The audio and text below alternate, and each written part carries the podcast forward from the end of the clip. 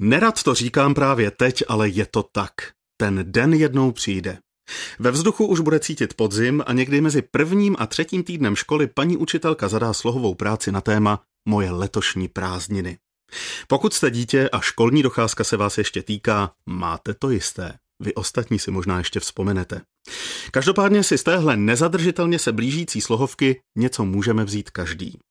Prázdniny zrovna začínají a všechny jejich cesty leží teprve před námi. Než na ně vykročíme, můžeme se krátce zastavit a uvědomit si, že každý další krok, který uděláme, ovlivní a bude spolutvořit budoucí slohovou práci o létě, a to i v případě, že ji nebudeme muset psát, že zůstane jen v naší mysli nebo srdci. Jak jdeme, jak mluvíme, jak mlčíme, jak vidíme a slyšíme, jak pracujeme i jak odpočíváme, tím vším vytvoříme prázdninový příběh. Ještě nevíme, z jakých motivů se bude skládat, ani jestli bude dobře vypoentovaný. Neznáme zápletky a jen tušíme křižovatky. Jisté je, že na jeho konci ponese hlavní postava stále naše jméno, zároveň bude vledasčem jiná než je dnes. Prázdniny nás promění. Už teď se občas podívejme, jak vyprávění zní, jestli má spát, zda dává smysl. Třeba si všimneme, že jde jen o epizodky bez propojujícího motivu, jednotlivé výjevy, které nelze vyprávět jako celek. Ještě je spousta času na opravy a nové rozepisování. Vývoj příběhu máme ve svých rukou. Vidím ale, že jsem se představou podzimní slohové práce nechal unést příliš. Většinu z nás přece jen nečeká na konci prázdnin paní učitelka, které budeme muset předvést, co jsme zažili a jak se nám to povedlo napsat. Jít prázdninami pod zorným úhlem budoucího textu o létě by mohlo být také pěkně otravné, dokonce vyčerpávající. Vzpomínám si, jak jsem si coby mladík pořizoval ze všech svých cest zápisky a po čase mi došlo, že upravuji svoje prožívání, aby se to dobře psalo, dokonce aby to dobře znělo.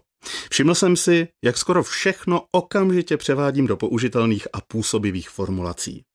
Po vysoké škole jsem začal učit a přišla nová fáze. Tohle se bude skvěle vyprávět studentům a ještě později tohle použiju do kázání anebo, třeba do fejetonu.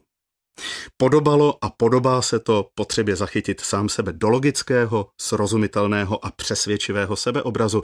Při takovém přístupu někdy vypadá jako důležitější, co kdo o sobě řekne nebo jak se pro druhé zobrazí, než co prožije. A nebo se rozdíl mezi prožitým a zobrazovaným úplně setře. Jako příklad k nenásledování se mi vybavují turisté, kteří neustále fotografují a fotky hned někam posílají, často dřív, než se pořádně podívají, kde vlastně jsou. Uvědomil jsem si už kdysi, že úplně takhle to nechci, že permanentní zapisování zážitků a prezentování sebe sama je pro mne past.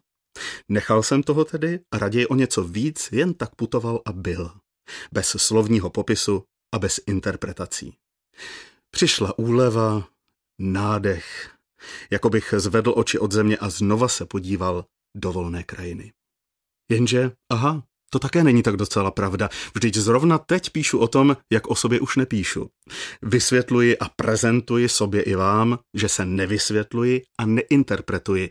Mnoha slovy říkám, že není třeba slov. A tak to možná je prostě zároveň. Jsme a budeme tázáni, co jsme nejen celé léto dělali, jsme a budeme zodpovědní za podobu a směr svých cest.